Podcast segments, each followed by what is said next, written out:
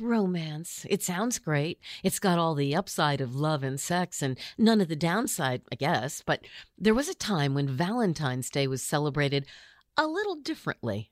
Imagine your sweetheart wanting to increase your fertility, sacrifices an animal, and then slaps you with the hide. I'm Patty Steele. How romance has evolved. Next on the backstory. This show is sponsored by BetterHelp. Well, if we're being honest, we all have stuff in our lives that drive us crazy. Maybe it's a job, a difficult relationship, or love interest, or honestly, it can just be the state of this crazy world we live in. For me, it's all three of those things at times. A lot of times it's not a big deal, but in the moment, it sure feels like it is, right? So, how do you come to terms with those stressors and not let the negativity weigh you down? For me, therapy has always been a haven where I can open up, talk about what's eating at me, and trust that this person will be honest, understanding, and discreet. Therapy isn't just for folks who've had major trauma, it's for you and me, so we can be at peace and become the best version of ourselves. When I connected with a terrific therapist at BetterHelp, she asked some on point questions, and I actually heard myself working through some of the issues I'd kept bottled up. What a relief! If you've considered therapy, I can't recommend BetterHelp enough. It's completely online, so it's convenient, flexible, fits your schedule. All you have to do is fill out a short questionnaire. You'll be matched with a licensed therapist, and you can switch therapists at any time for no extra charge. Take it from me. Get it off your chest with BetterHelp. Visit betterhelp.com slash backstory today to get 10% off your first month. That's betterhelp, H-E-L-P dot com slash backstory. I'm Tamika D. Mallory. And it's your boy, Mysonne, the General. And we are your host of TMI. New year, new name, new energy, but same old.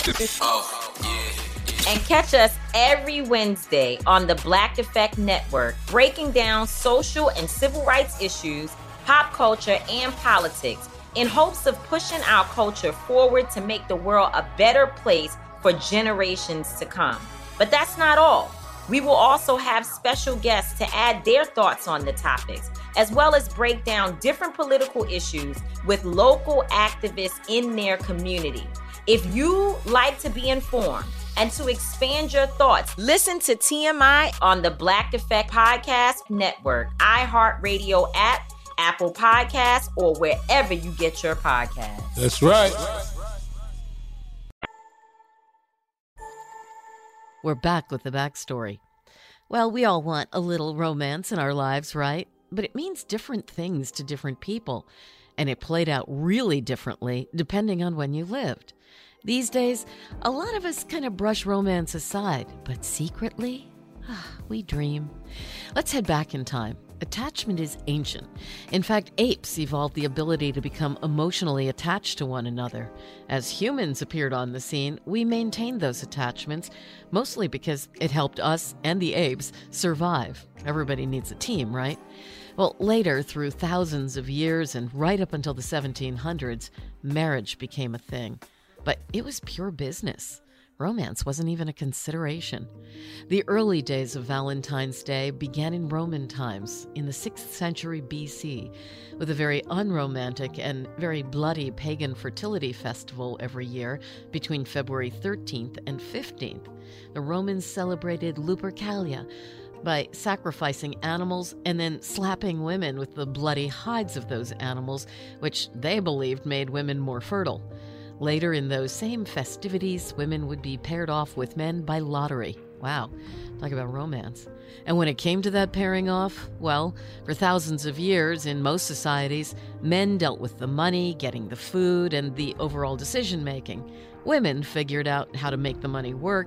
They took care of the home and children and social obligations. Romance, not so much. If you had money, marriage was about inheritance, land, politics, business, children and wealthy people often found romance, but it was pretty much always on the side, and mostly just for men, since women had to worry about pregnancy.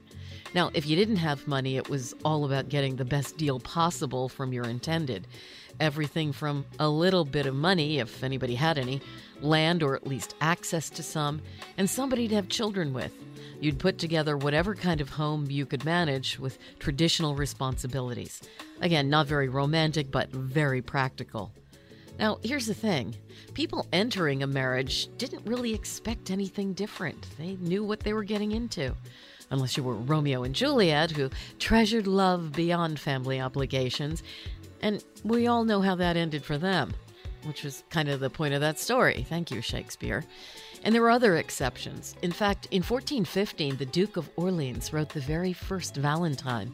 It was a poem the 21 year old Duke sent to his wife from prison. He was locked up in the Tower of London after being captured in a battle with British troops. He wrote, I am already sick with love, my very gentle Valentine. Unfortunately, he was locked up for another 25 years, and his wife died five years before he was released.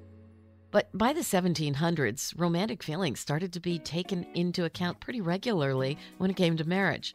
Still, there wasn't much in the way of dating, it was referred to as courting, and the intention was very different.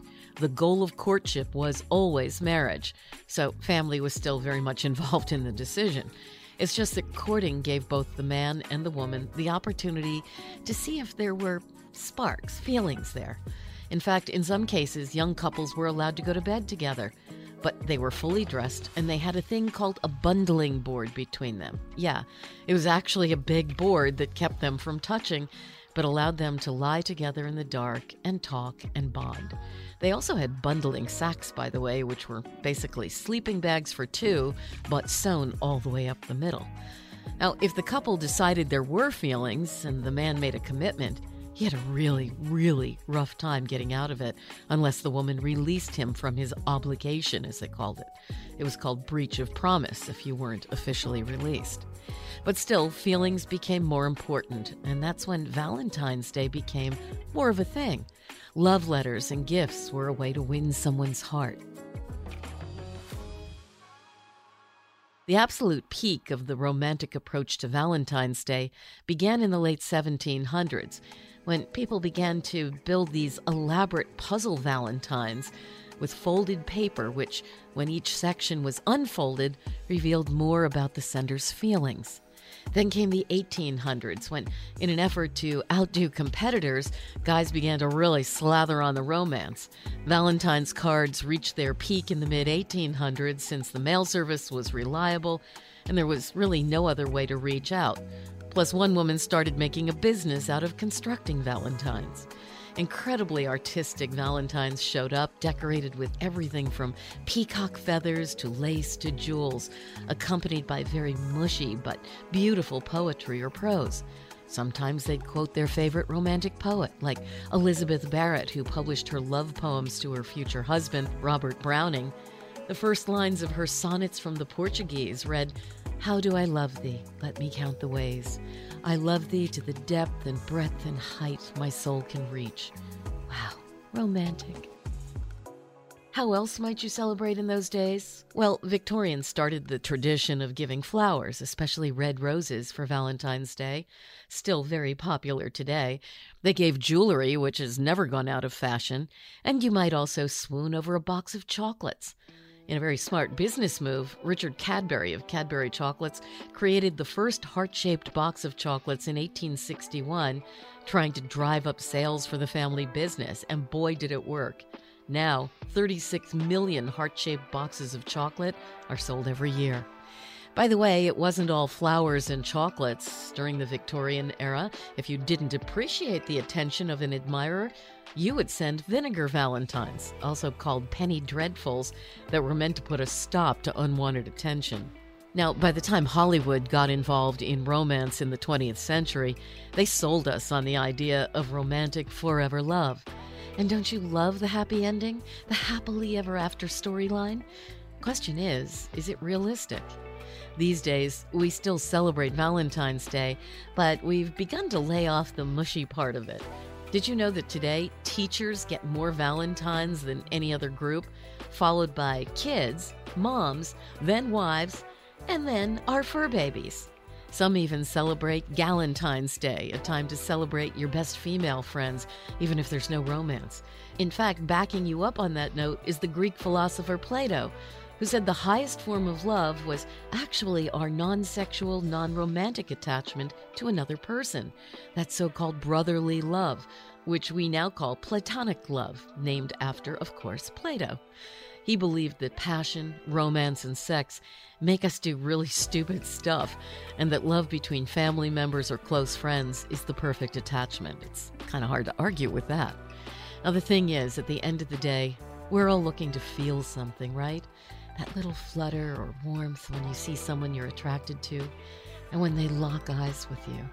Romance does that for us. So happy Valentine's Day, whatever that means to you. If you have a story you'd like me to take a deeper dive into and share, feel free to DM me on Facebook at Patty Steele or on Instagram at Real Patty Steele.